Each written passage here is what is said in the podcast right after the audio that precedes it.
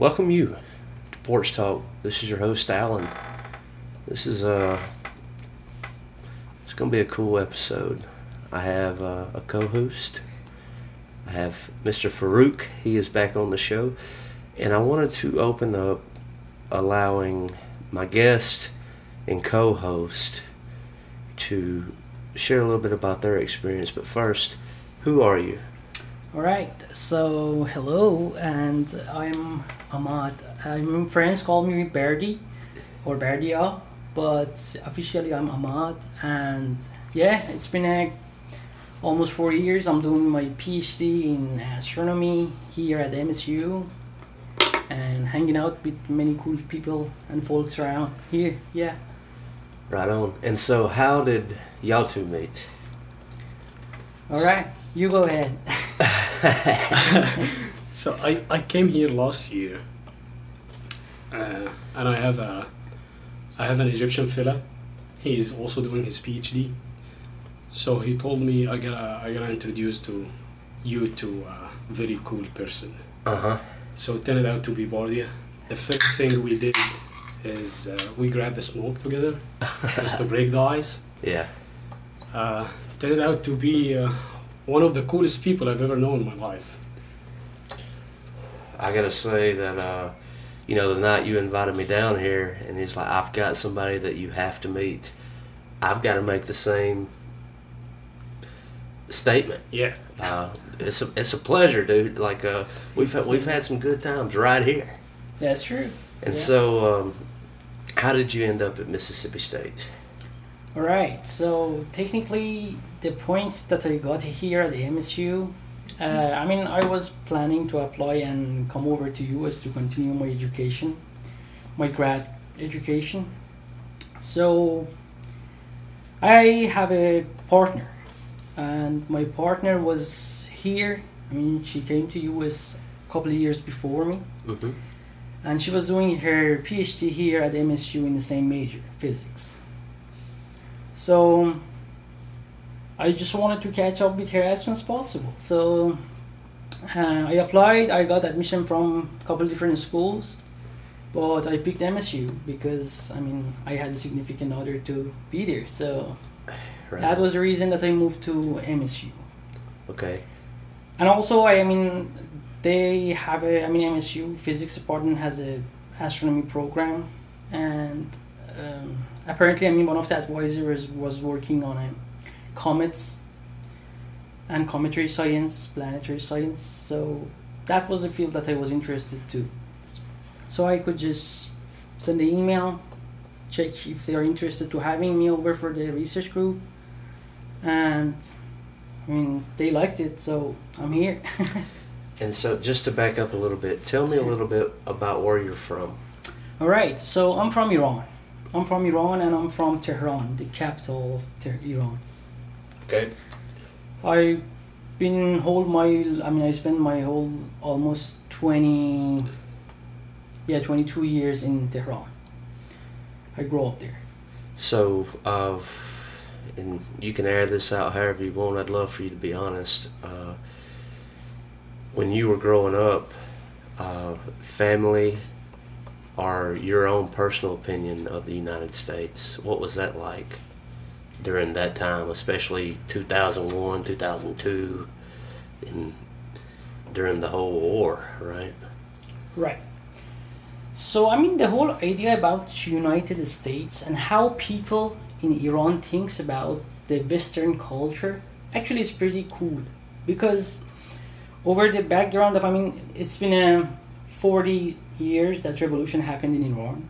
So back then, Iran had a pretty Uh, close connection and relationship with U S. Mm-hmm. So many of the people were coming over for education, or even people from U S were coming to Iran. So it was a nice communication between good exchange. Countries. Exactly. So since people experienced the time that everything was alright, and they know people, they know the culture, they know. I mean, there is nothing.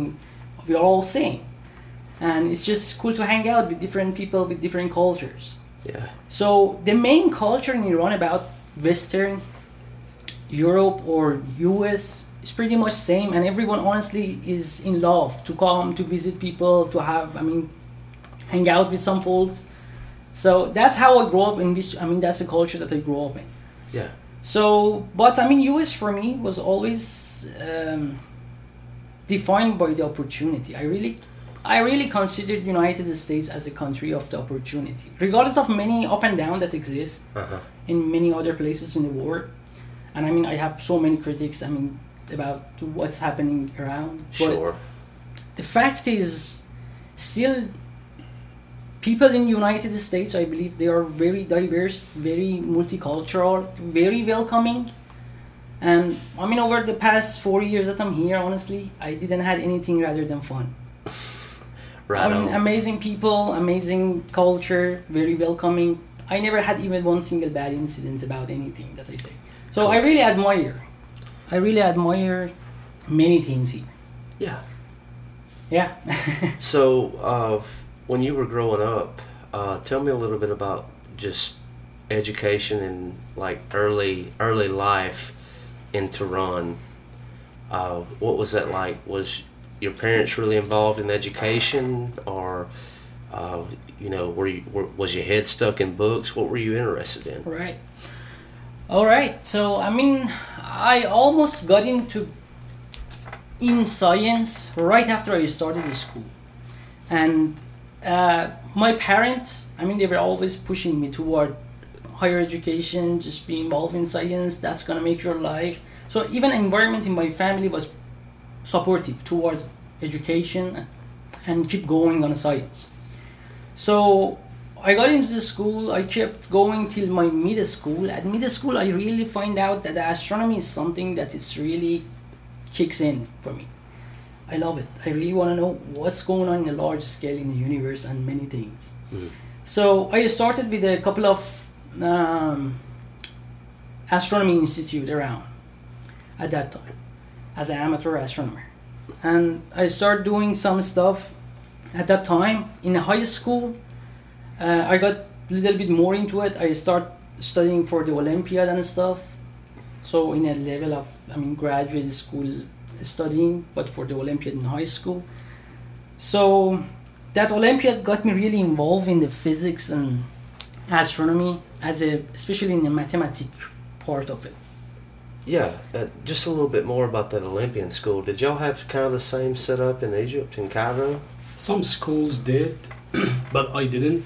My school didn't have this uh, kind of examination. But yeah, some some. Because we have public schools and we have private schools. Mm-hmm. Like if you wanna, if you wanna pursue your undergrad outside Egypt, you have to do this. But as long as you're inside Egypt, except for a couple of universities, you're good. You don't have to do any of that. Okay. Yeah. And so, uh, just a little bit about that Olympian school. So it's a little bit more than a private or public school. Would that be yeah. more so, like a charter? I mean, uh, I was studying in a private school, but it was very known school among the, I mean, private school in Iran because of the level of, I mean, they had the entrance exam and stuff, so it was already competitive to get in. Yeah. But in these type of schools in Iran, they really uh, try to promote the, their top ten percent students to get involved in these Olympiads competition. It's a global, large scale, I mean, competitions. And honestly, actually, Iran has a very highlight out. I mean, outstanding position in the Olympiads in physics and astronomy and math, all three of them. Actually, just I mean, honestly, in the past five years, I guess, third time. I mean, Iran's Olympiad astronomy Olympiad team got a gold medal in the Olympiad. So I mean, in the infrastructure yeah. of this type of Olympiad and stuff, it, I mean, they, they really, the educational system really pushed you to be, to show your best in it. When I think about the world as a whole, uh, and that really highlights it, when I think about the science, uh, whether it be physics, astronomy, or things of that nature, uh, I really go to Northeast Africa, the Middle East, uh, you know, the the heart of the planet, as it were, like, you know, if if you look back on history, I mean, yeah. that's where it, that's where it all started, yeah. and so it makes total sense. And so, like, y'all were top pedigree in this field, right? Yeah, yeah, definitely. I mean, back in the history, when you go back into three thousand, two thousand years ago, yes, I mean, you will find most of the very known astronomers, mathematicians from Arab countries, from Persian countries, you know. So, yeah, that's very true. That's very true. And just from moving on to these schools to uh, moving on into higher education in Tehran, mm-hmm. uh, what did that look like for you? Uh, how did you begin to plot? I know you you mentioned you had a significant other. Yes. That had something to do with it, but right. uh, like, how did you go about plotting out uh, your life from here to, or from there to here? To here. Yeah. Okay. So when I entered to the university to I mean continue my bachelor degree, so I mean always, even your faculties, even your advisors, they recommend you that if I mean if you they if they see a potential, they really tells you that, okay, you know what, I mean just come to my office today afternoon, we're gonna talk. Mm-hmm. So they get you over and they tell you that I mean you have these opportunities if you stay. But you have that opportunities if you go. Mm. And you should decide. This is the point that you should make legit decision here and see if you want to pursue your career here and most probably miss many, many op- big, bigger opportunities, or just take your path somewhere that you sh- you can be sure that you can be your best, you mm. know? So I start getting that motive that I mean, uh, yes, I mean, I love, I love physics, I love astronomy, and honestly, if you want to be the best in the field, you need to be with the best. You need to communicate. Network is the net worth, you know, and you need. I mean, you can make that network from somewhere in the Middle East, mm-hmm. you know. When most of the biggest institute of science, biggest laboratories, biggest science projects are happening in United States, Western Europe. So, I mean, all, you almost, it doesn't leave you any other way to take, you know. You see that, okay, I mean, that's the only option that I have. I have to leave. If I want to be the one that I want, I have to leave. I mean, there are some people, there are some folks that they might say that, okay, we gotta stay and make this country just legendary. It doesn't matter. We shouldn't leave our country. It's, mm. But I'm not. I mean, I, I don't I don't take any. Um, I mean, nationality is the most. Uh, it doesn't have any value to me. That's okay. okay. Who is from where and what is that? You know, the background of people almost honestly doesn't mean absolutely anything to me. So I was thinking that, okay, if, if, if I stay, my contribution to the science that I want to have might be, for example, imagine two percent, but if I leave, it's going to be twenty percent. And it's a benefit to humanity. We want to do the best for humanity. Who cares about, I want to do the best for Iranians or Middle Easterns? No, I mean, for humanity. humanity. And that's how we got here. I mean, if everyone wanted to keep everything for just their country, their culture, their yeah. tribe, honestly, we were still in the Iron Age. Yeah.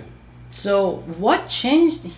I mean, what made us civilized uh, society is that communication, that network, that mm-hmm. expanding. Don't I mean break those barriers, break, break those walls. Yeah.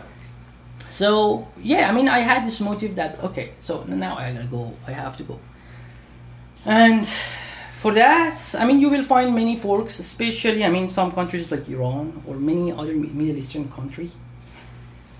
I, I mean, no kidding, almost eighty, ninety percent of the students that they have a potential, they will leave. ninety percent. I mean, that Olympiad that we talked about, I guess in the past twenty years, anyone involved in those, I mean, the folks that they got the medals and stuff, I guess just one or two of them stayed in Iran. Oh wow! So they and all they always go. They all go, man. They all go. Yeah. I mean, and it's a wise thing. I mean, no one can tell why you're going. You should go. I mean, when you can be in the best institutes, you can do your best. Why you should stay? What's the point? There is there is something equivalent to that Olympiad, but mm. right after you finish college, it's called G R E. It's mm. a general examination mm-hmm. in so many different subjects. Like you could have uh, G R E physics, G R E biology, G R E math. So the point about GRE is you claim you came from some university in somewhere in the world outside the U S, and you cre- you claim some good credentials. How can we verify these credentials? So G R E is like worldwide examinations. Mm. The top score is out of uh, nine hundred ninety. If you get above seven hundred, you're pre-qualified to apply for a PhD right away for your grad school, wow. either in Europe or in here, in the U S. Uh-huh. Let me tell you this.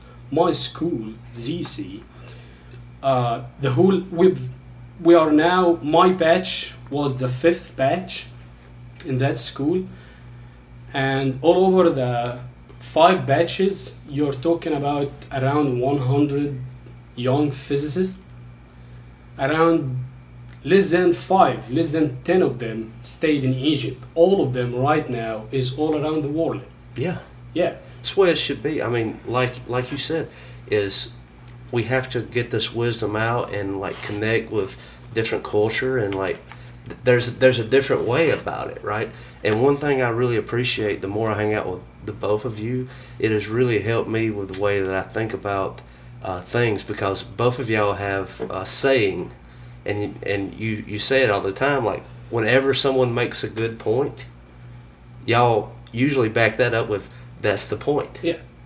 And, like, that is, like, it's really kind of began training my mind with, like, when I think about heavier topics is, what's the point? What's the point? What's the point? There it is. Or, like, if this was a completely useless conversation, well, we just wasted our time. And so, uh, just before we uh, take a deeper dive into astronomy and physics, is what has been some of your culture shocks uh, since you've been over here? Like Farouk, uh, he was uh, he was taken by like how polite traffic was. For me, it was here. If you put the ketchup on pizza, everyone gonna laugh at you. But in Iran, if you don't do it, everyone gonna laugh at you. Ketchup on pizza? Yes. Not a thing here. Ketchup. It's just gonna be better. That's fun. But yeah, I mean, honestly speaking, uh, culture shock. For me, I mean, because always my surrounding. I mean, I can't say it, every single person that you take from Iran is going to be the same feeling. But my surrounding, my friends, and the environment that I have around me, mm-hmm. they were all, I mean, all in the mentality. And we were, I mean, we were always talking about the Western philosophy, Western, you know, I mean, we, we were almost very familiar with many things. And also we were having many collaboration, uh-huh. you know. So we knew what's happening in U S and we were, I mean, it wasn't any much of a surprise to me. I mean, especially my, I had my girlfriend over here two years before. So yeah, and she was telling you. Yeah, I already had everything drafted. Yeah. So uh, for me, it wasn't real. I mean, that you can really call it a shock. That I mean, I saw first thing that wow, what's going on? Yeah, what, what is this? Yeah, but uh, yeah, that that was my experience. What about like, uh, I had a conversation uh, just before I got down here to you guys. We were talking about uh, sports. On like the world stage, like the Olympics, of uh, what about sports here? Is there like just a sport here you just was like, I don't, I don't understand this. Yeah, dude. Football. Just football. football. Yeah. We really tried to connect with the football, but I never could. Yeah.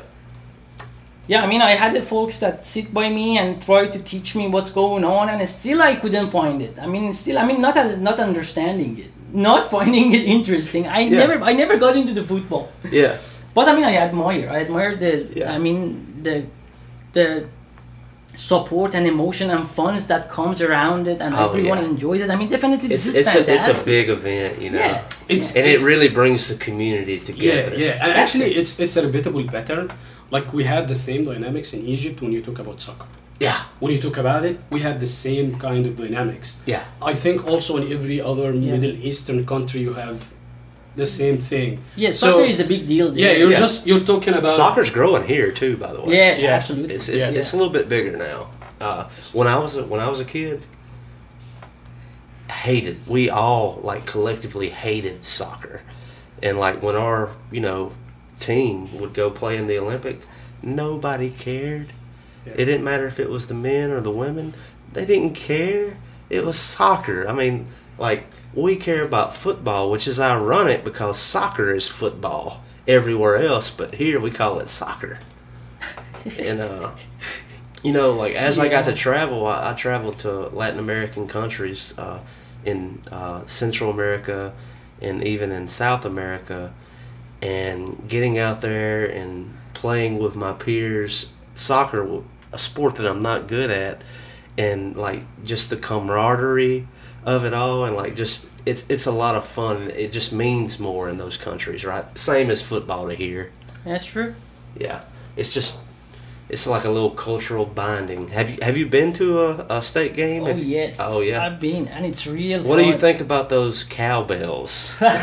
Pretty annoying at first. Yeah. But after a while. But yeah, I mean, yeah, when you, you get, get the vibe, you gotta go for it. Yeah. yeah. Yeah, and it does have a vibe. And it does have a vibe. It does have a vibe. Yeah. It's it's quite the culture thing here. uh, and so just within what the two of you are studying, I know uh, Farouk right now, like you're more into uh, quantum physics. Uh, do do the in astronomy and with quantum physics, do y'all's paths cross? Oh yeah, absolutely. Definitely. Yeah, yeah. In many ways. I mean, honestly, astronomy and physics and mathematics, they are all pretty much very bonded and together. You can't really separate them. I mean, astronomy without physics is nothing. Physics is, I mean, astronomy. And same as a mathematic, you know. So these stuff are really, I mean, overlapping all over mm. in many scale. Yes. I mean, there are existing programs that are called theoretical astrophysics. Yeah. They study astronomy, and they study quantum physics, they study these tiny particles to try to explain the dynamics inside the big objects in the universe. Like if, when you're talking about the sun, what power is the sun? Yeah. How it's lighting up, these stuff. So yeah. yeah. And so what was what was some of like the early stages for you when you knew that astronomy was going to be your field? Okay. So honestly, I got, I mean, I, I said it kind of at first, but I started like, I mean, being an astronomer since my middle school. I was yeah, yeah, yeah.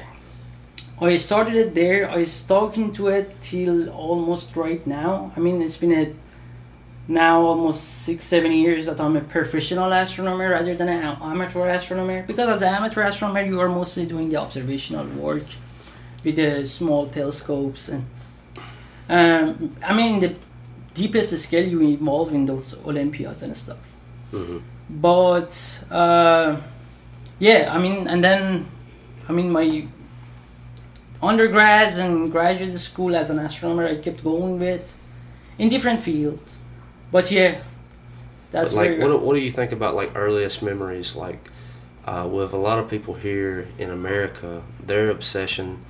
And as far as they'll take astronomy is with the constellations, mm-hmm. but like looking up at a clear night sky and seeing the stars, and like they're really captivated by that. Right. Uh, but did you take a more scientific approach? Yeah, I mean that's the thing. You said constellations. I mean, as an astronomer, yeah. One of the first things that everyone asks us when they find us on in open sky. Yeah, I, I mean, I, what's that constellation, dude? I mean, that's dude, not it. That's not it. Yeah, yeah. I mean, that's just like it's it's almost like an, it's include, just an observer, right? Yeah, it's include Farouk too. Yeah. yeah, yeah. Actually, I don't know any of them. Sometimes I misname them, and he knows about it. But yeah, the yeah. the first thing to come to mind is just to ask you, what is the name of that star? I couldn't do it. Like still to this day, like uh, I don't I don't have like that's the Little Dipper, or you know, it's like kidding. yeah, it's like get out of here. What does that mean? I mean, it's like it doesn't matter. Like uh, you know, I I've, I've never really gotten off on that, but that is like especially the females in this country, like the girls love astronomy. Mm. Yeah, when it comes to signs, you know. Uh, the years and Aries and Scorpios and Virgos, and I know like like that. As long as it doesn't get to astrology school. yeah, yeah. And so like just to clarify here, we're not doing that game here. yeah, yeah. So like you were like the night that we met. You were telling me, and this might be putting, um, this might be a little forward, but you were telling me that y'all were studying uh, the speeds of comets and asteroids from the belt uh, all the way out toward Pluto. Yes. Yes, I mean that's that's technically what we were doing. Uh, I'm studying the comets. My I mean major study is on the comets, and actually I mean still if you need to get more specific about what I'm doing, I'm focused on simulating some models to explain the physical activities in the comet's nuclei. So what does that mean is uh, there are many many phenomena active in the nuclei of the comets, because comets are very very special characters in the solar system. I mean comets has many many values to us in the matter of uh, I mean comets are leftover parts of the formation of solar system. Mm. So we are talking about some materials in our solar system that they are they were pretty untouched mm. over a course of four million years, four billion years, you know. So these materials, you can have a hands on it, you can study it, and you can learn how the solar system were being formed, how these planets got formed, what was the base, what was the, what brought the life into the planet Earth, you know. So that makes the comet interesting, and what I'm doing there is I'm trying to study that and figure out, okay, what's going on inside these comets. How, how, I mean, when the comet goes and orbits around the sun, mm. what happens to it in each stage, and with which rate it evaporates gas, in which pattern it moves, in, uh, especially, again, if we get more focus about what I'm doing, because, I mean, that's the science. Science, yeah. you just, you are going very down, down to very some small specific things that yeah. you are working on. And that's how detailed is the science right now, you know. I mean, the detailed work that Farouk is doing, definitely I can figure it out, because it's just very specific down there, and what I'm exactly doing, Farouk doesn't understand, you know? Yeah. Even, I mean, the, between the colleagues, between the uh, people that they know the base of the science. So, um, but when we go deeper down there, I'm studying the uh, outbursts on a comet. I'm seeing that's how some phenomena that we call it out, huge outgassings happens on the comets in a different locations. Some of them happens in the uh, farther distance from the sun, and most of them happens when the comet is getting closer to the sun, getting closer to the perihelion position. And perihelion is the closest point that the comets or any orb, I mean object that orbits around the sun gets to the sun. So what's the what's the current theory on this? Is like What do you, what do you what have you found? Uh, okay, so what I'm doing, I mean, technically there was no um, general modeling over this physical activity in the comets. Mostly everything that we had was based on the observations.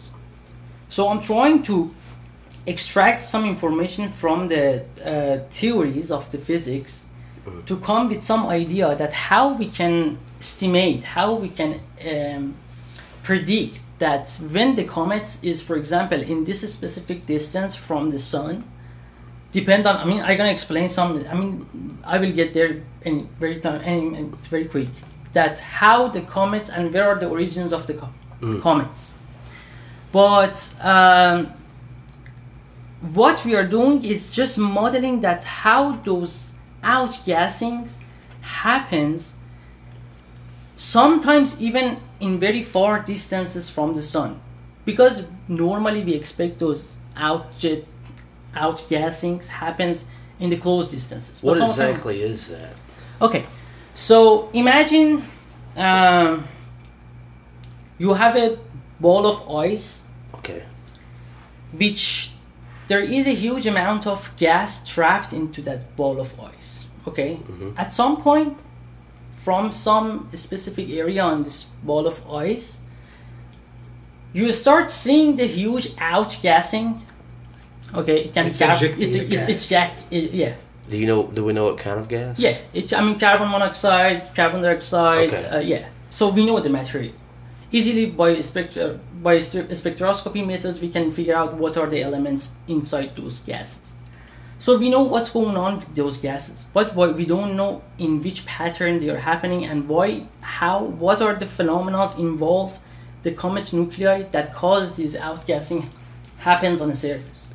Yeah. Okay. So, I mean, I take different theoretical approach to come up with the solution for this matter. Mm. But, I mean, if I want to go, I mean, I wanted to talk about a little bit more about, in general, what are the comets. Yeah, yeah, yeah, yeah, yeah.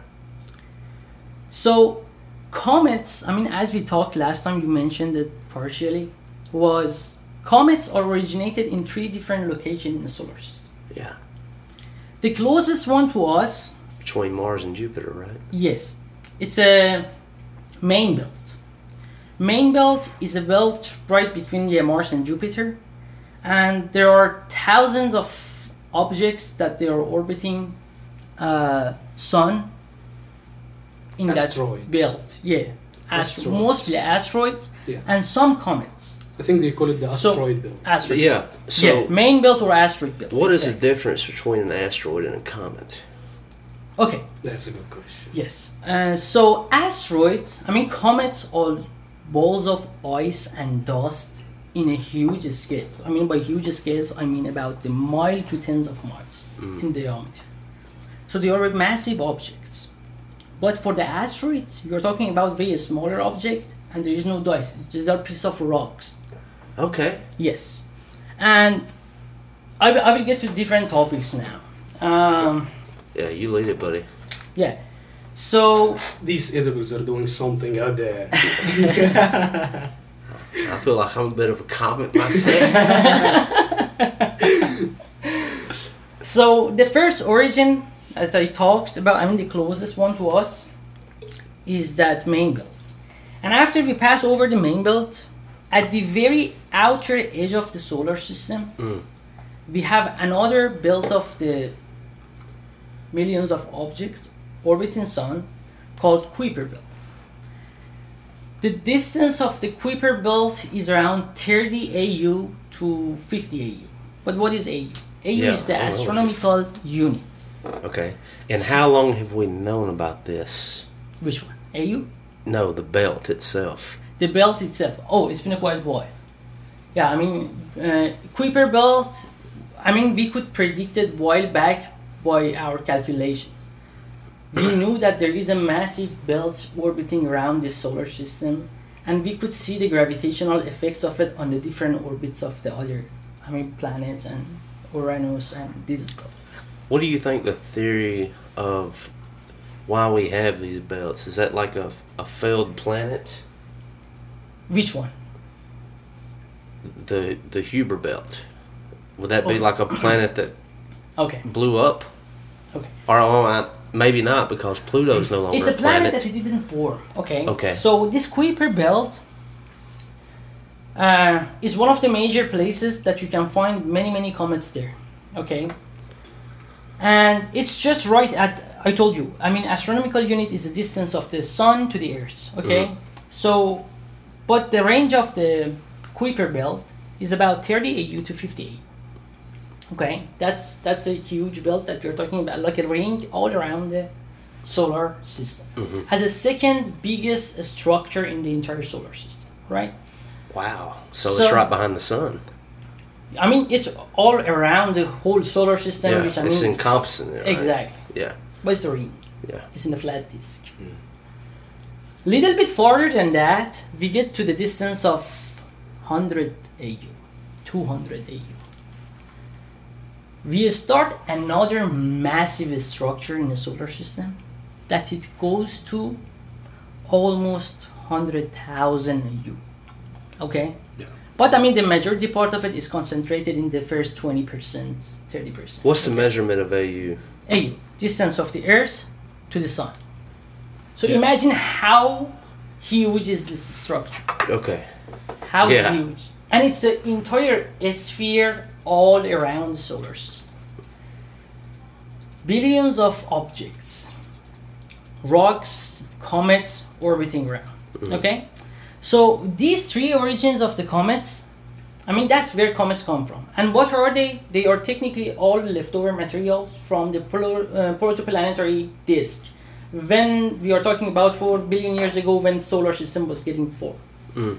So these materials didn't got into be part of any planets or anything, so they just start forming their own stable orbit and orbiting around sun. But uh, uh, so these are these three origins. But sometimes these comets, these objects that they're, I mean, on their stable orbits, under some effects, gravitational effects of Sun and Jupiter as the two most massive objects in the solar system. Yeah, because that was the first question that I had uh, for you. Remember when we first started talking about this, when I learned that you were studying this, was uh, so we say Jupiter and the Sun. What about like Neptune? Does it have any kind of a pull when... I mean, every planet has to, right? I mean, they all have their gravity. Yes, everything. I mean, definitely everything has a role to play. And what about comet to comet? Do they have gravity to one another? Or comet. I mean, yes. I mean, every single object has a gravitational effect on each other. Me and you here. Yeah. Okay, me and you, we are applying different. I mean, we are applying just, it's yeah, so negligible. force to each other. Yeah, but it's so negligible. Yeah, so small. Mostly, you can. It's feelable in our scale. When you are talking about the planetary scale, right? Mm-hmm. And uh, when I'm talking about how this comet, and because comets are not a massive object compared to the, the planets, right? Yeah. So you really need a massive object that it gets attracted to, you know? So the most massive one is Sun and Jupiter. So they play the major role. If you want to count it as one hundred percent, ninety-eight percent of it is because of these, and two percent of it because of the other planets. Include Pluto, mm. include Uranus, you know? Mm. Mm. So, uh, where, that's the point that uh, these leftover material, when they get into the solar system and they get closer to the sun, while you're approaching, since the amount of the heat, the radiation heat that they absorb from the sun increase over the time when they get closer, they start evaporating some, evaporating and sublimating part of their ices. So they form the cone. Okay, there is an atmosphere all around the com- comets, comet's nucleus. And beside that, it forms two tails. One is dust tail, one is ion tail. Okay, so... Wow. And it's very, I mean, that's how it forms when it gets closer and closer to the sun. So when you say ion, is that the same way that we think about an ion when it comes to a cell or like? So, I mean, we have uh, an atom. When you take electrons from yeah. it, extra yeah. electrons from it, or you add an extra electron to an yeah. atom, you makes it, I mean, form the ion, okay? Yeah, yeah, yeah. So, because of the sun radiation, this ionization happens in the atmosphere. So they form the ionized tail. And we have a gas tail that is just a uh, sublimation and evaporation that happens on the mm. surface. So this keeps going till, for many of the comets, they just crash on the sun. Or some of them, many of them, they crash on a Jupiter. They just come in the first orbit, they just crash on the surface of another planet mm. or sun, and they get destroyed. So uh, some of them make it through. Some of it, I mean... I have got the wildest question right now. Yeah. So with everything that we're learning about Mars and learning, you know, that...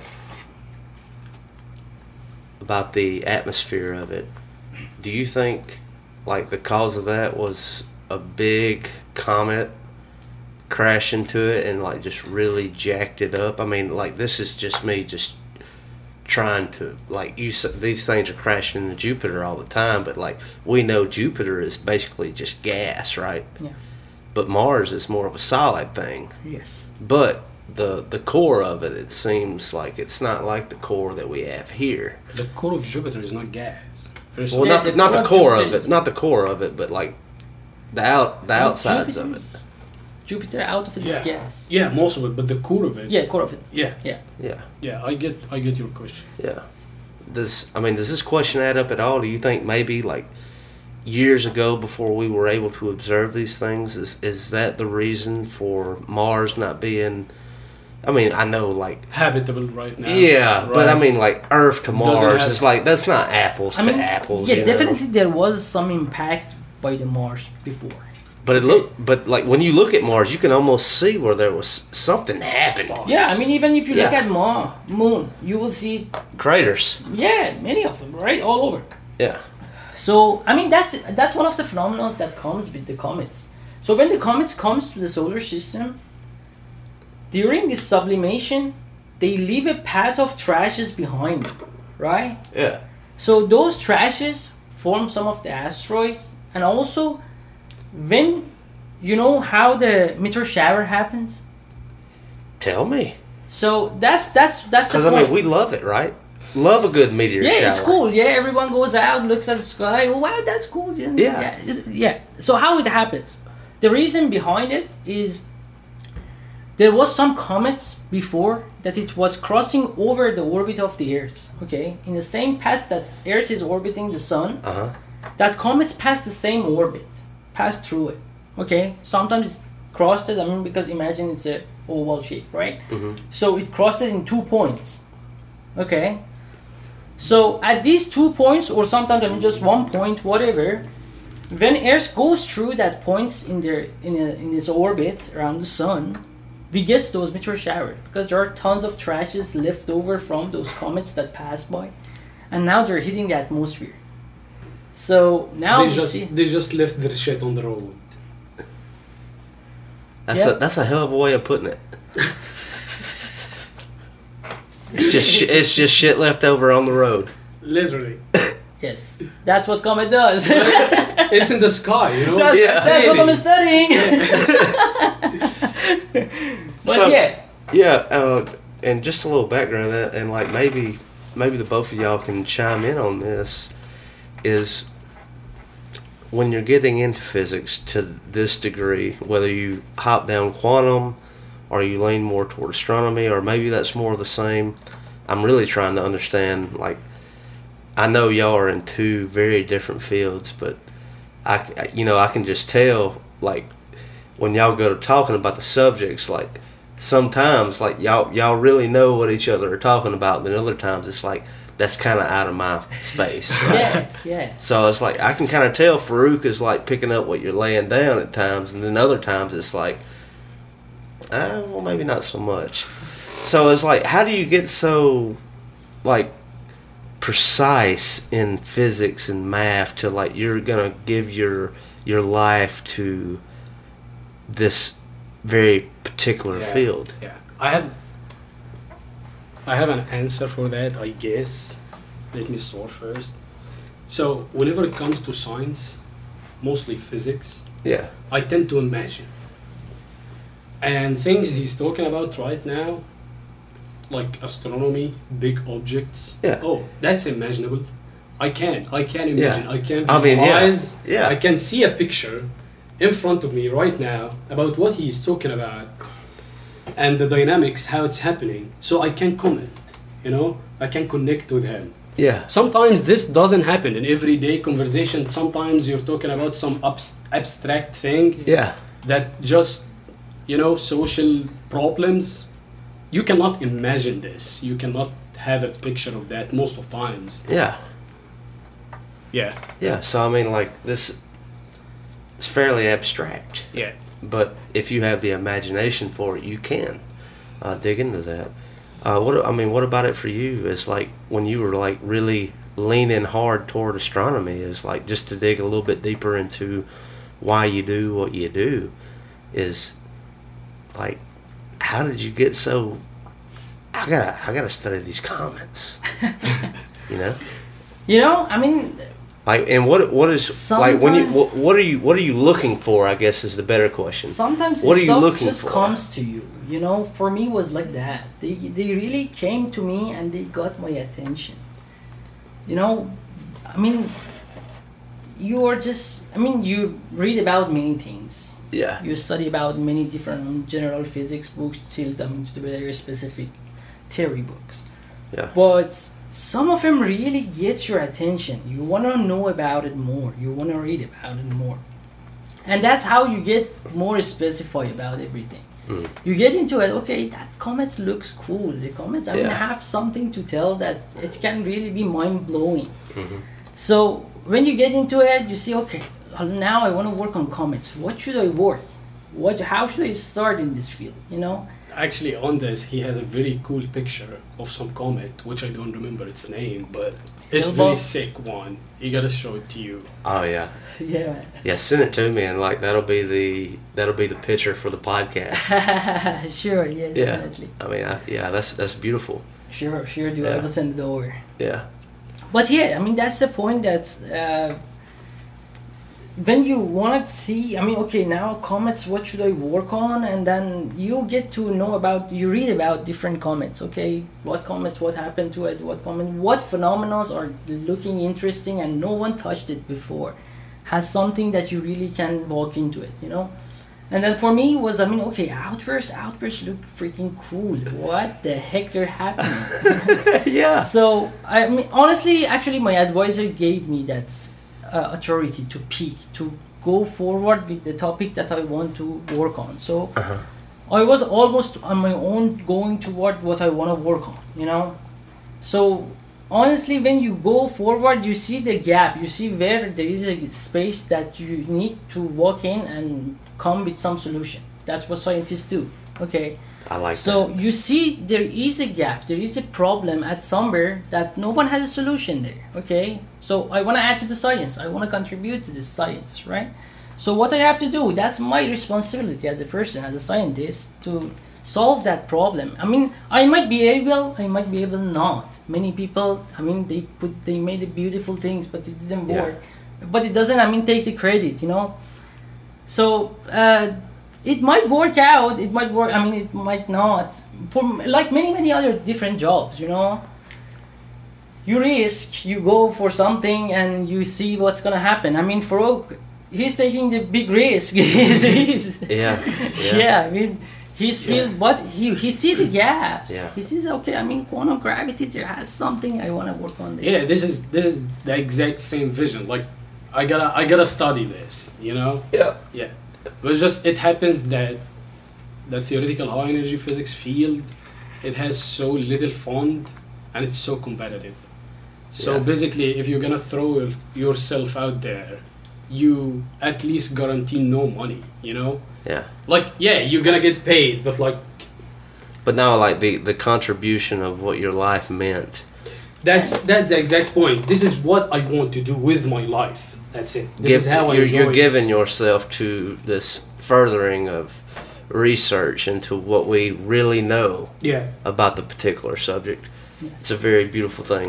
And you know, that's that's a big problem. What he is talking about, that one of the major concerns of the humanity. Okay. Oh yeah. One of the biggest challenges that we are seeing. We cannot come up with the solution for two biggest theory that we have. We can't merge them, we can't connect them. And it's a big deal for us. I mean, the whole physics is just middle of nothing to just come with the solution for mixing those two fields of the physics. Mm-hmm. So in that matter, you see fundings are very, very little. No one cares. No one thinks that solving the biggest challenges in the human history is the most necessary things that we should do. And why it is necessary. I mean, you imagine, I mean, honestly, no, I mean, I just don't want to give the credits to physicists, but honestly...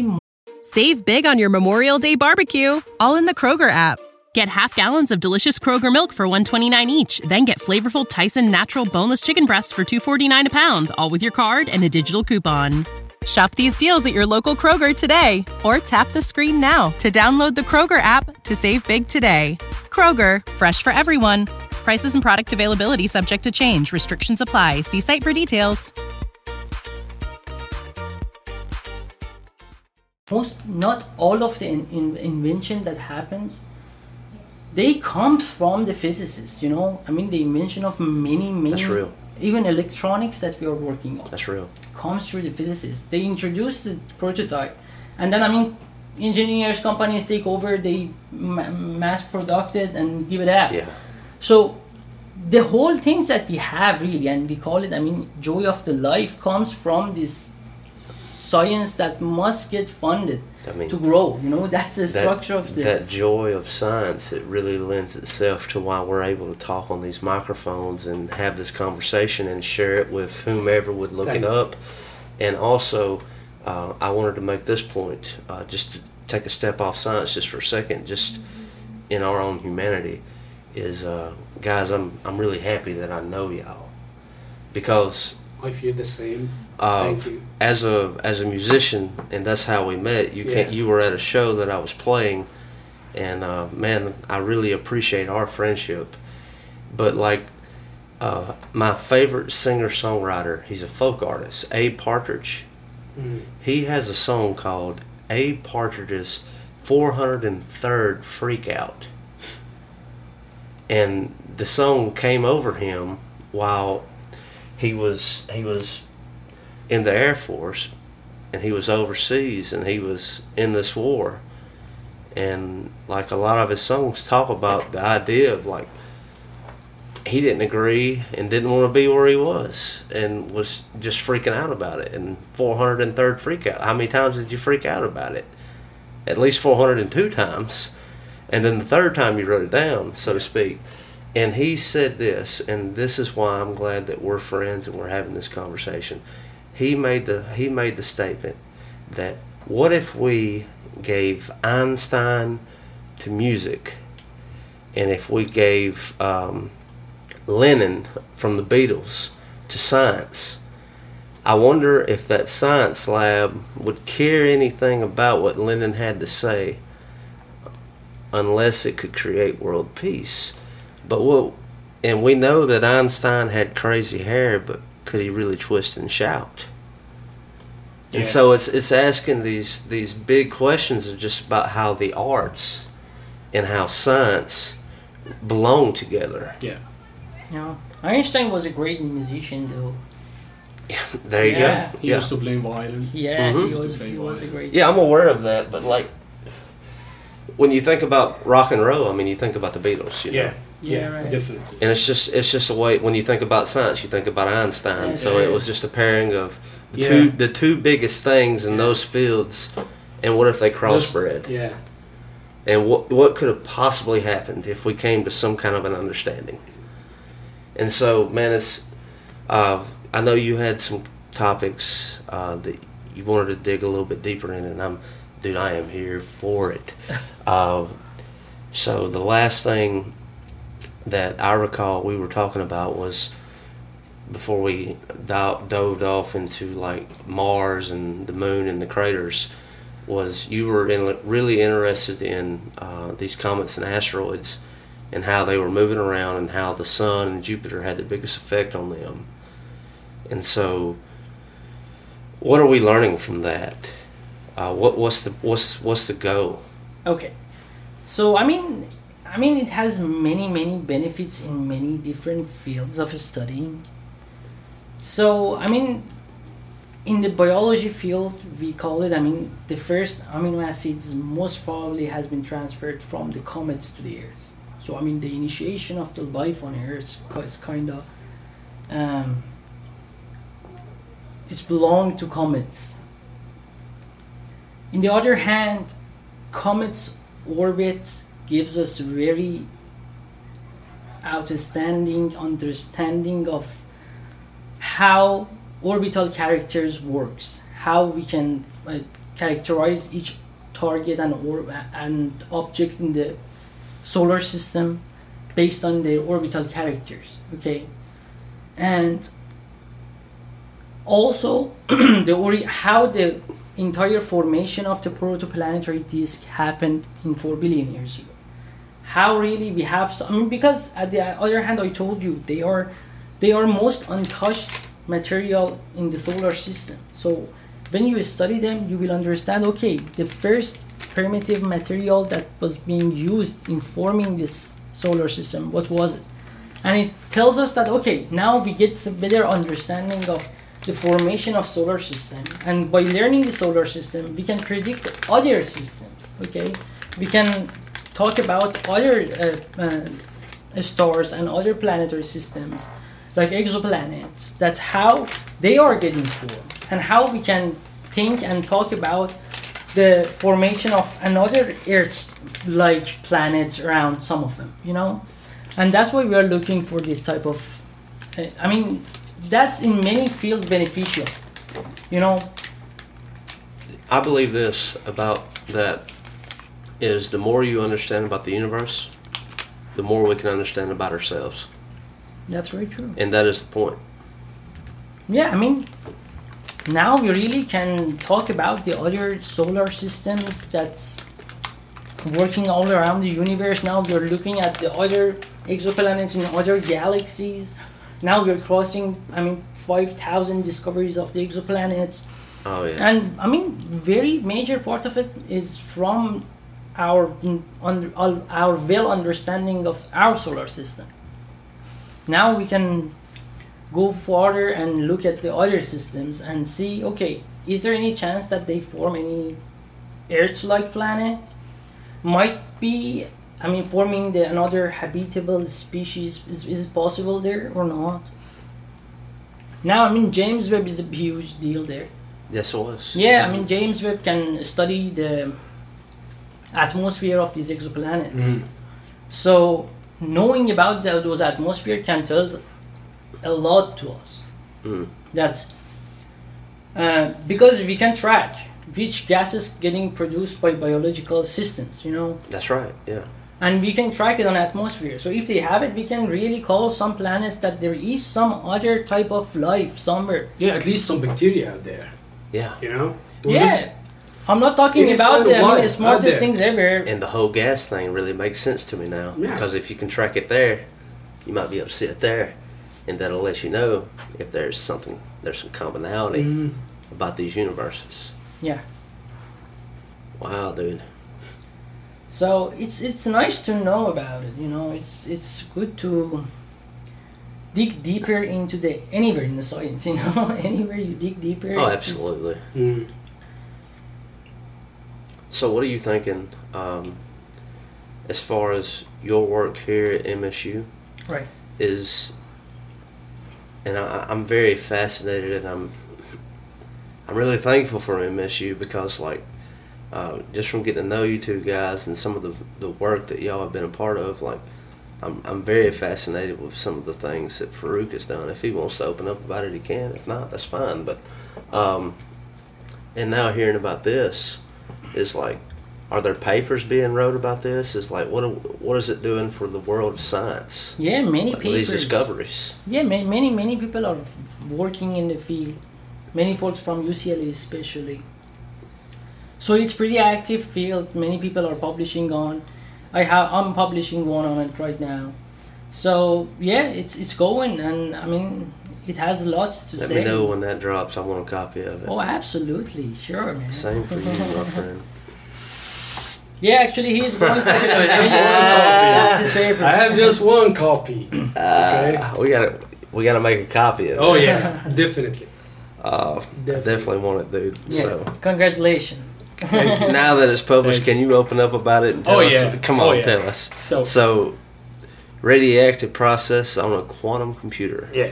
Tell me a little bit about that. What is this? So, first of all, what are quantum computers? Okay. So we have classical computers, like this laptop, or the P C that you have, uh-huh. or like the smartphones, anything that we see, or the T V. They are all classical computers. They can, they are run by softwares and hardwares, and they are limited. Some calculations, I don't, when I say some calculations, I don't mean one plus one, or like multiply this number by that number, no. You're talking about massive calculations. Mm. They just can't do it. Yeah. Some simulations, some some phenomena, cannot we cannot simulate it, we cannot understand it better, we cannot do it calculation-wise on classical computers. So what we do is we build dynamic computers. We build quantum computers. What are quantum computers? They're, these are very smart computers built out of atoms. Atoms and lasers just interacting with each other, doing some experiment out there, doing some cal- calculations. Just go, adjust the laser beam, adjust these atoms with that efficiency, and you can do this calculation in a matter of seconds. And so, like, just very, and this might not even break it down close enough, but we're going from just on binary to one or zero to one plus one and plus zero zero. Yeah. Like we can we can really move. Yeah, yeah. You're you're really taking all the possibilities at once. Yeah. Because you're you're not talking about a deterministic way of characterizing things. You are talking about prob- probabilistic way of characterizing things. So you have all the possibilities in front of you, and you're just gonna build an algorithm. In a way, algorithm is just a procedure mm. that takes you on a certain path to get one of these possibilities. But you still have you still have all of them around. But you just you need to nail down one of them. Buddy, can I just tell you, I'm I know we're new friends, but I, I am I'm proud of you, man. I, I really do want a copy of that paper, buddy. Definitely. That's cool.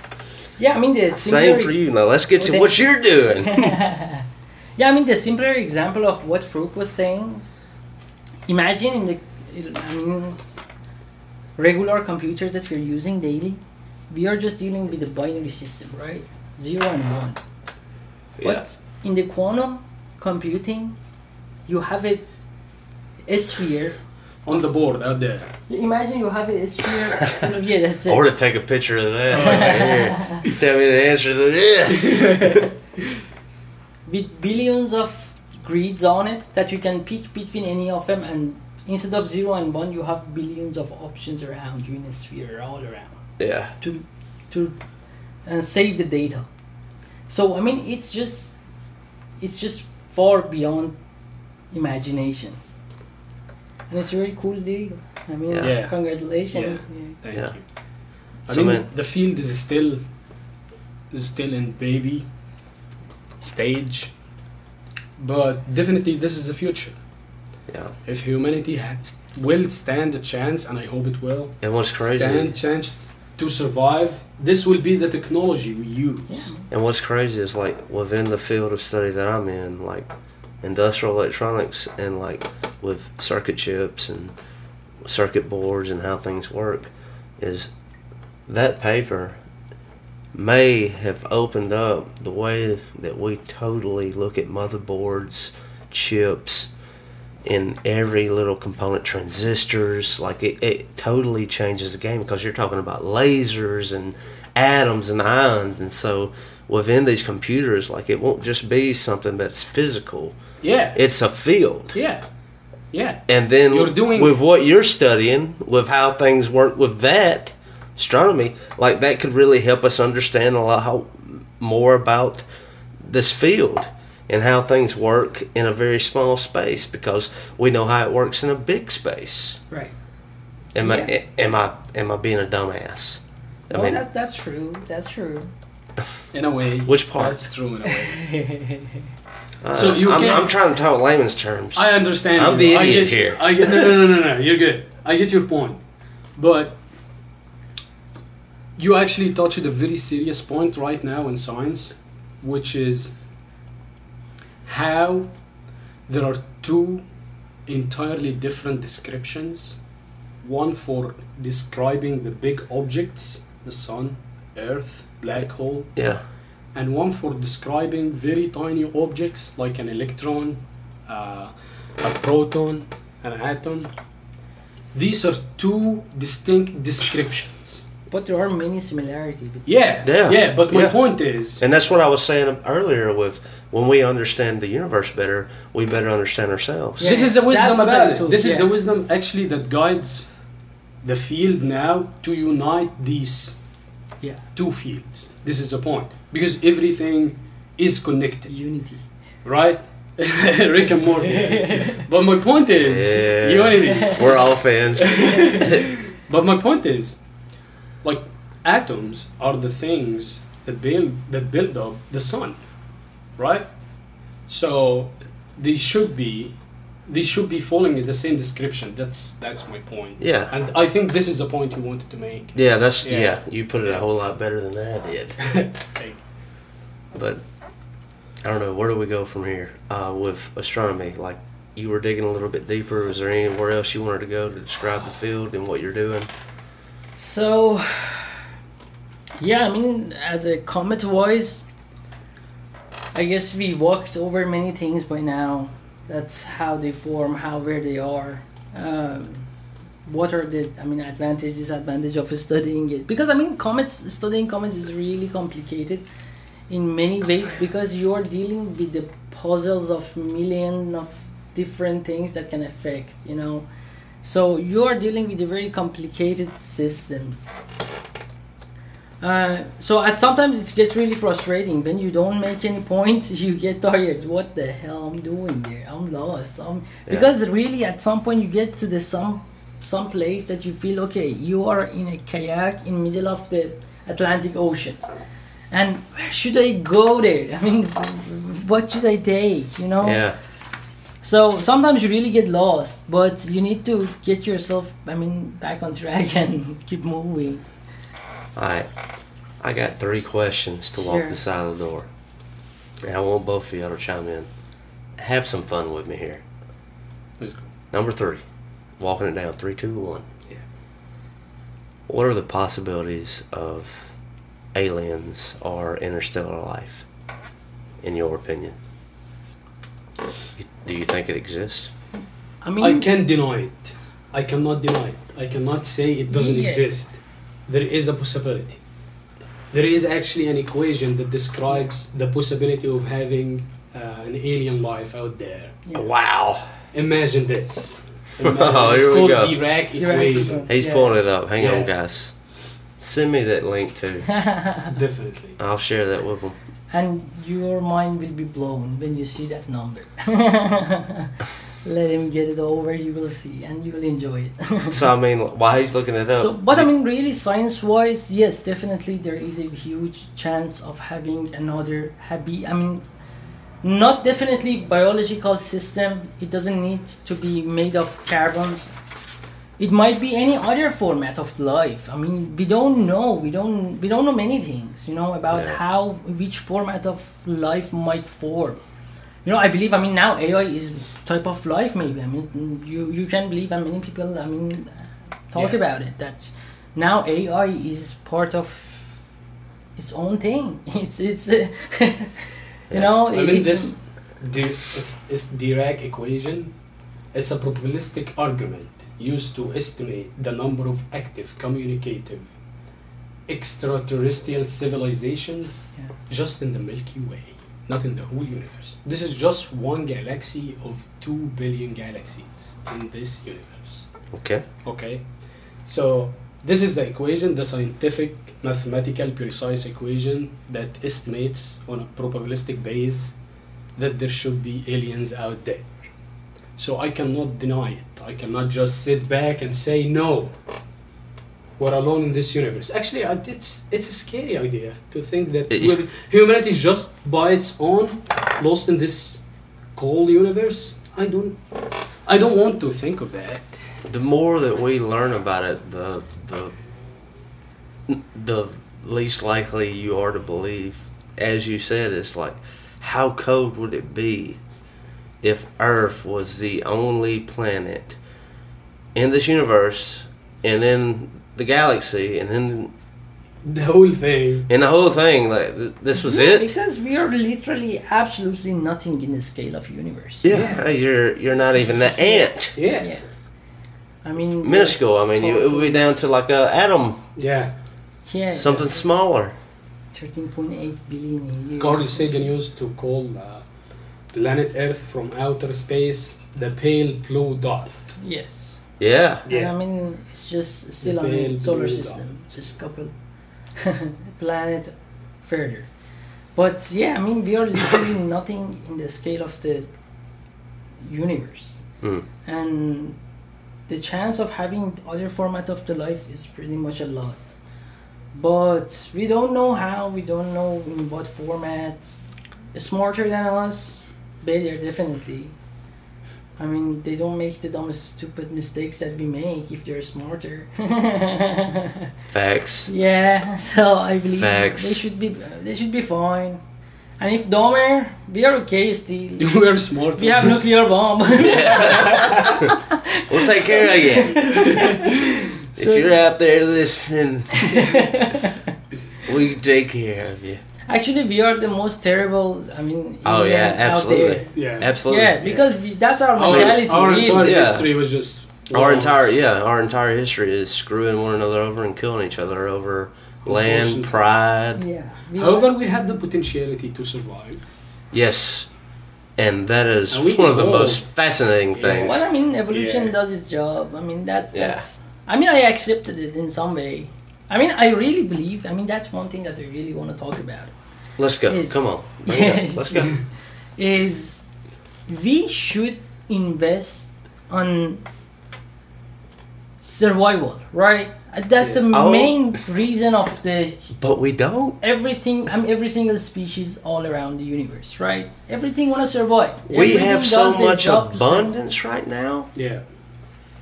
And if that abundance shrinks, you'll see people freak out and they'll act in ways that they've never acted because something breaks. It's like you turn a switch. Yeah. It is exact. You are exactly right.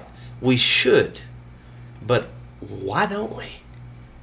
I mean, for many, many stupid things, we are just wasting our potential at this time of the history that we can really be, I mean, really we can come with the solution to immortality. We can keep the hu- human beings, I mean, alive forever.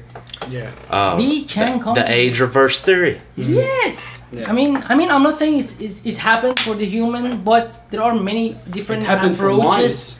Yeah, it happened for the mice. That's a step. And the thing about mice and humans, and now we don't know everything, and like we've got when a lot of, we, we haven't let our tests in. You and I have talked about this, Farouk, yeah. but... The commonality between mice and humans is when humans and mice are young, they play. And when they turn, when they give, they call it the venom, right? Right. When they give the rats the venom, edible, they eat it. It turns back the clock to where these full-grown mice will play. Yeah. And that's something in the circuitry of a brain, and that is one thing that mice and humans have in common when it comes to that is toddlers, babies, even up to adolescence. We Dude, love we seen, love to play. You've seen the older mouse running on the track. Yes, and outrunning a younger one. Yeah, I mean, genetic-wise, they're... Because I think, and this is the point, I think, because when they figured that out, that older rat who had time turned back, the only thing that didn't turn back was its wisdom. It knew how to do it because it had already experienced it. And so that is the possibility. And so the longer that you prolong human life, let's just say the first few tries we get it done, let's just say average lifespan right now is what, seventy-two? Yeah, something like that. Seven, no, in sixty-five. U S it's way below that. No, we're talking about worldwide. Yeah, worldwide. Worldwide. worldwide. I'm gonna look it up right now. Check the life expectancy. Life expectancy. But yes. Let's just say, like, in the next ten years, we were able to increase it ten. And it's by that time, seventy-two. It's seventy-two point six. Yeah. Globally. Okay. Yeah, globally. So, okay. If we were to be able to expand that in the next decade by ten. During that time, we would be able to double, multiply three, four times what we know because we already know it. And it goes back to my point with the turning back of the clock with that rat who could run faster, longer. Yeah. The wisdom. And, like, the better that we get at that, the longer the time gets and the more that we know. And then with humanity... Uh, and it depends on if you believe in depravity or not, is uh, if if we could really believe in one another and not try to kill each other, I think it goes back to what you were talking about at the very beginning with nationalism. Right. And, like, I just consider myself to be a human. We're all human. If we can get to that approach, we're the same. And the color of our skin or the language that we speak or our culture won't make us bicker and fight. we could really, really get somewhere. Yeah, definitely. We can get... But that's Paradise Island, right? Just, that's fantasy. I mean, you just imagine the whole experience of every single human being collects over the lifetime, and it just goes to trash after the death. How how big amount of... Imagine Albert Einstein was still alive. Yeah. Yeah. Imagine Stephen Hawking was still alive. Yeah. Richard Feynman was still alive. Dirac was still alive. I mean, the, oh, wow. The Beatles were still alive. Mm-hmm. Yes. Dude, this applies to everything. Yes. Yes. This applies to everything. And we're just mentioning the good parts of it. Yeah. We ain't talking about that. Imagine Hitler still yeah. alive. Yeah. You know? So You'll, yeah. you'll have both. Yeah. Yeah. You must accept it. Yeah. And then, and that is why the idea doesn't work, because, like, that is how we do sports. Uh, I pull for my team, you pull for your team. Mm-hmm. That's how it is in movies. There's a good guy, there's a bad guy. This is, it goes, it bleeds into every single aspect of our lives. It's us versus them, right? Right. And until, like, I think it takes aliens or something like that, like something... That's Out not there. that's not of this world. Yeah. That really takes us. It's like it's us versus them. Yeah, and like yeah. we can do it better. Yeah, you know, and well, that's way out there, boys. But like, yeah. that's that's the idea, I think. I mean, we get this reverse age theory. We get all this going. Question two. Yeah, moving it out the door. it's been a it's been a fun uh, closer. Yeah, I loved yeah. it. We we really got in there. Yeah, yeah, yeah. Is um from here, where we're sitting right now, where do you see yourself in a year or two from now? Definitely, I'm gonna leave in two years. It's mm. a very short time. You know. Can you extend it to five years? five yeah. years. Yeah. I'm trying to push you over here, dude. All right. Let's go. Two years, let's go. Yeah, five is good. Five I hate deadlines. yeah. Yeah. Five years. Five years from now.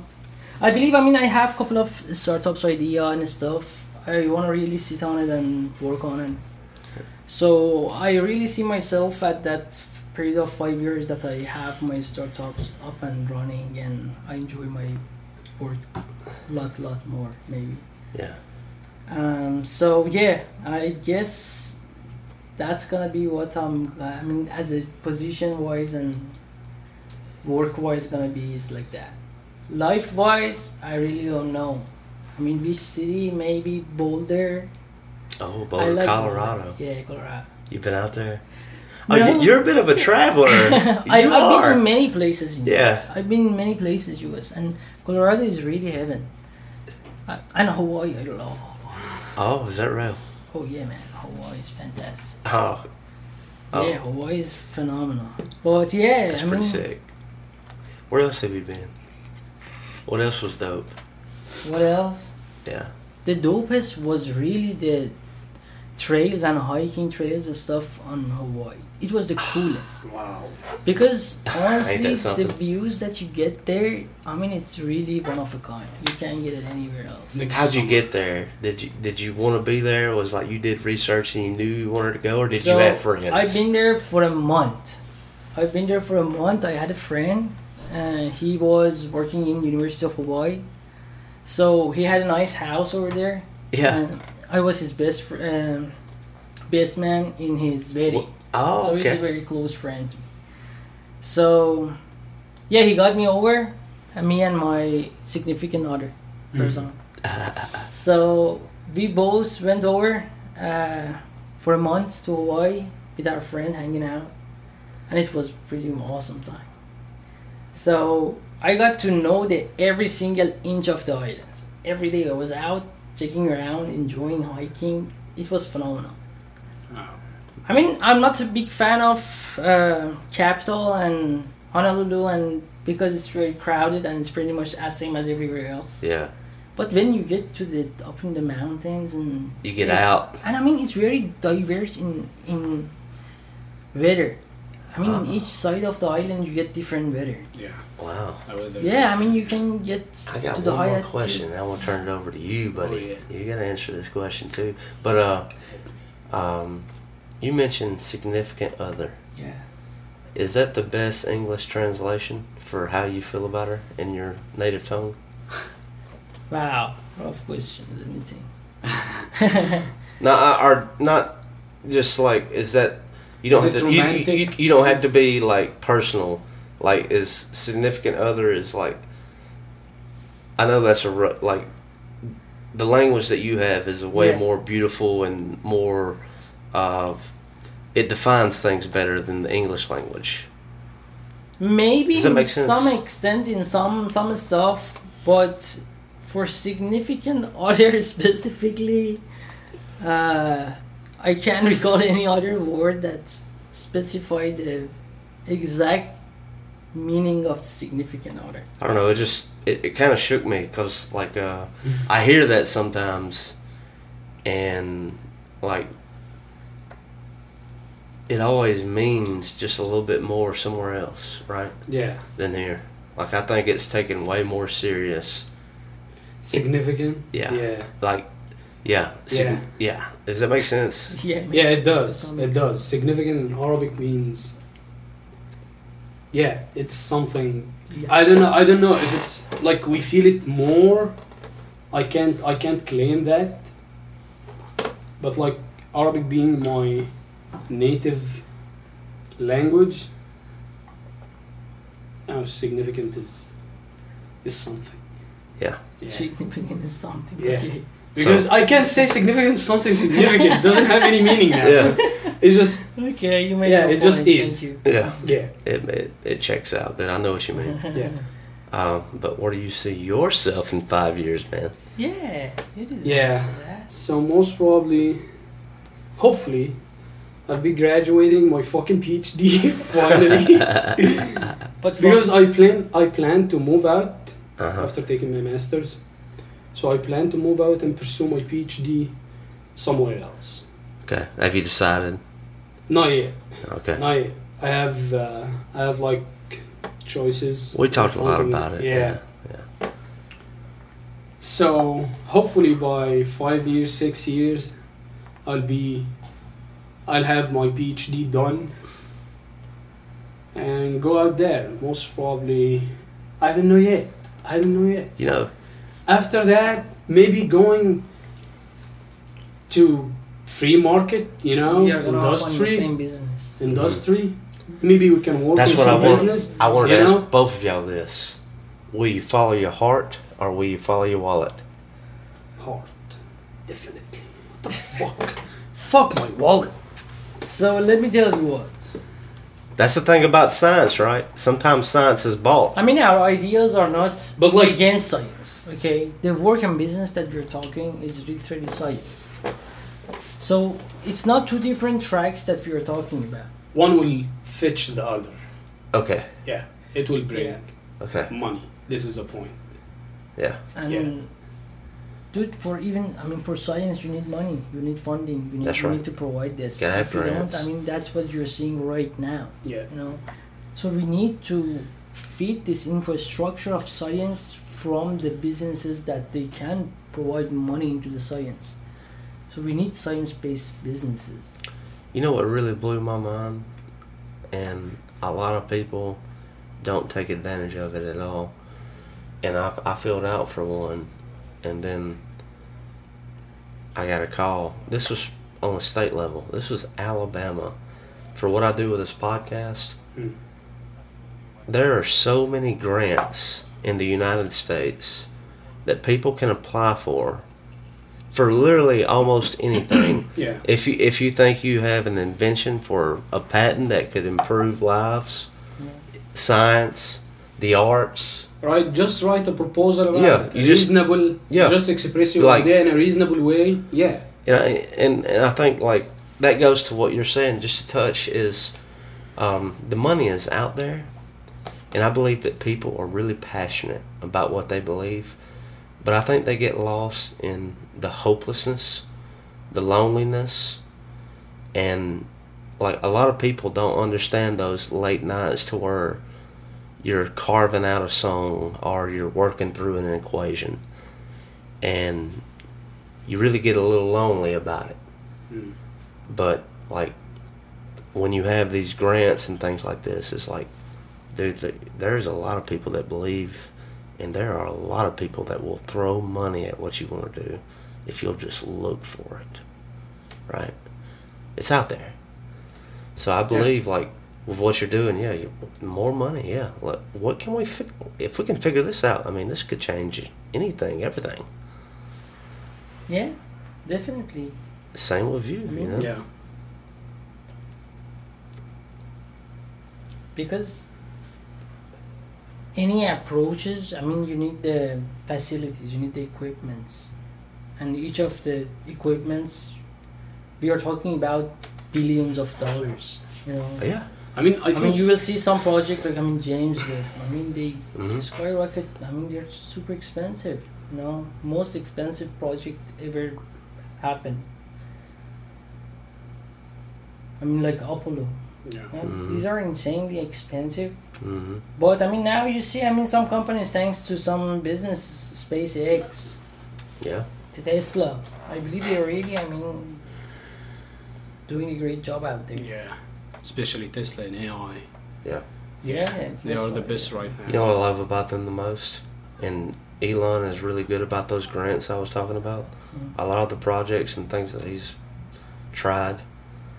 And the thing I love about Elon, you don't hear a whole lot about it unless you really look into it. Dude, but he's had a, he's he's had a lot of failures. Yeah. But he kept trying. Yeah. I mean, without Dude, failure, I'm you can't be successful. This is a part of it. If yeah. It's stupid if someone doesn't have any failure. Yeah. It yeah. doesn't make any sense. Yeah, almost. Like he's failed way more than he's been yeah. successful. Yeah. And even with his successes, there's bugs. Yeah. But like this is brand new stuff. Yeah.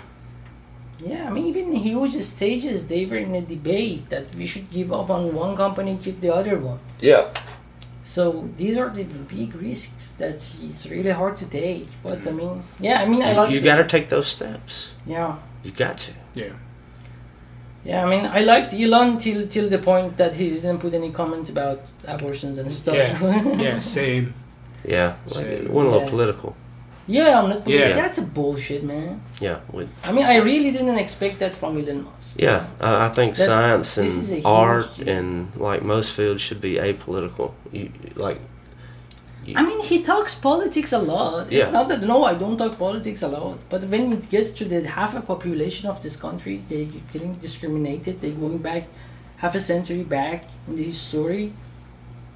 He doesn't care. I'm not. I'm not politics. I, I don't talk politics. Well, I think like with the. This is not. And I'll, I'll say this. I, I don't want to have a full-on discussion on it, but um, when it comes to uh, that, is you're talking about two different things, and this is what neither side understands about the other. Is one side is talking about morality. Mm. They have a really high regard for life.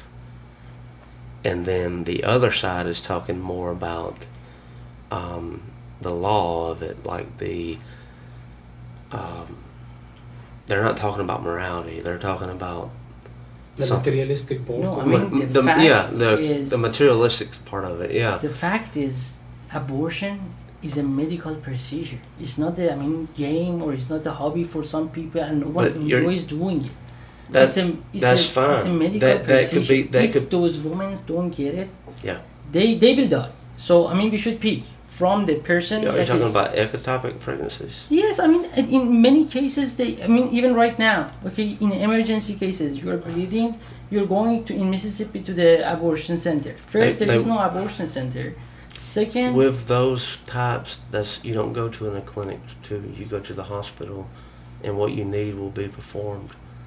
What you're talking about is not an abortion. Sir, there were many cases right from the point that this law got, sp- I mean, the uh, Roe versus Wade happened, till now, that the women were in the hospital in an emergency situation. The doctor was concerned about if I take the procedure and do the abortion, I might be sentenced for it or not. many cases. I mean, it's just out there. Many of them are right now in the okay. court. So, okay. I mean, people died. Even okay. right now with this decision, people dying. We don't care about those grown-up women. We are caring about something that it doesn't have really any much of a feeling. It's not It's not anything. I mean, if we care about those... I th- we I must think, see what but I think that's the divide. I think you provided a great point. If that was the case, it would be allotted. But like we're talking, like that's that's the difference between what the sides believe, really. Is one one is a moral point and one is more of the world. I mean, the moral morality here tells you, okay, survival is the point. Keeping someone, the human being, alive is the point. Why you kill the woman and you are just talking about keeping the, uh, the something that really doesn't have any existence yet. It doesn't have any sense of understanding, doesn't have any experience. You are killing a person, and in many cases it does happen, and it did happen by now. And this is not a fair deal, you know. For a people that they do the most sacrifices in their life. For bringing the birds. I mean, right now, this planet needs women more, more than anything else. We should praise yeah. them for many things. You know? Yeah, I'm pro that. Yeah, man. I mean, now this is the time. Yeah, absolutely. That I'm with it. Yeah. oh. Yes, sir. So I'm saying, like, there's a lot of nuance to it. Like, I agree with a lot of what you say. You know. Uh, most of it, like in some sense, all of it. yeah, yeah, yeah. I mean, I, I mean, I get it. You know, I, I'm not here. I was just, I, I don't want to. I'm not here to argue. Yeah, man. You know, yeah. It was like I, I mean, enjoy talking to, to you. Yeah, dude, express yourself freely. Yeah, yeah, yeah. It's a Porsche talk. It's a Porsche talk. It is a Porsche talk. But that is one thing. Like I was. Um, no, I really enjoyed the talk. No, no, no, no. Uh, let me say this. Is uh, I have a friend of mine who contacted me um, two days ago, Tuesday, and he was asking about podcasts. He, he wanted to start one, mm. and he, he asked me what the most important thing was, and I told him my number one critique that I have. Like from people that listen to the show, is uh, I'm not disagreeable enough. Mm. And so um, there's a point to that, is I don't want anyone to be afraid to be on the show. I, these are their views, these are their opinions, yeah. they're their thoughts. Oh, yeah. I'm not here to put them on their back foot. And make them feel like they're on the defense, right? But I was like, that is the thing you need to be most thoughtful about, is like, if you want a podcast, is like, you have to navigate the conversation. Mm-hmm.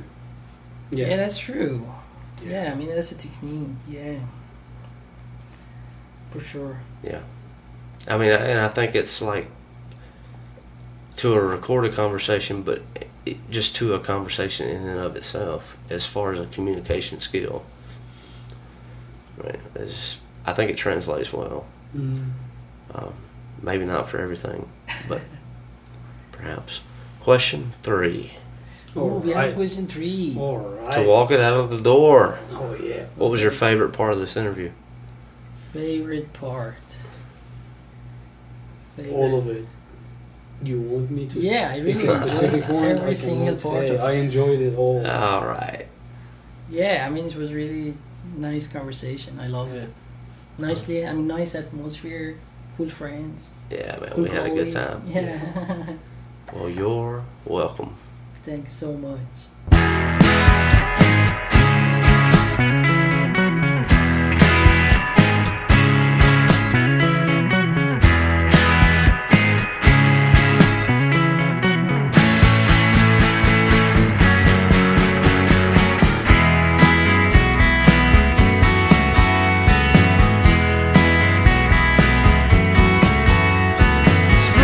Summer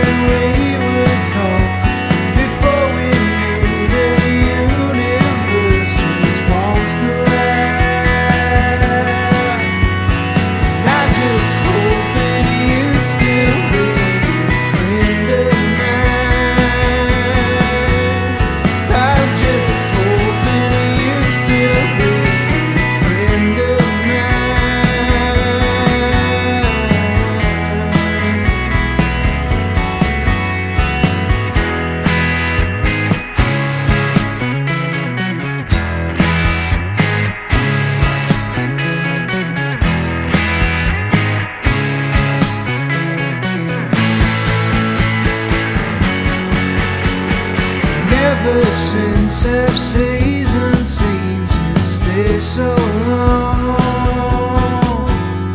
Now they'll come and go like old top forty song. I do the dishes, dump the trash, and meet the night with twenty dollars cash to sow the world of time.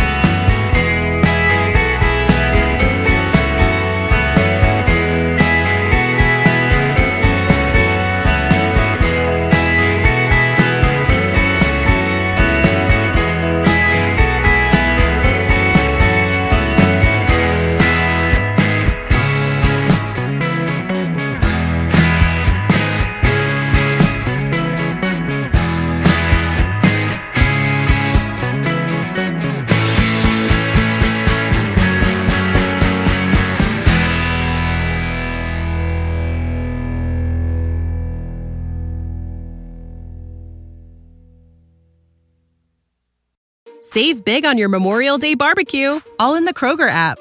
Get half gallons of delicious Kroger milk for one dollar and twenty-nine cents each. Then get flavorful Tyson Natural Boneless Chicken Breasts for two dollars and forty-nine cents a pound, all with your card and a digital coupon.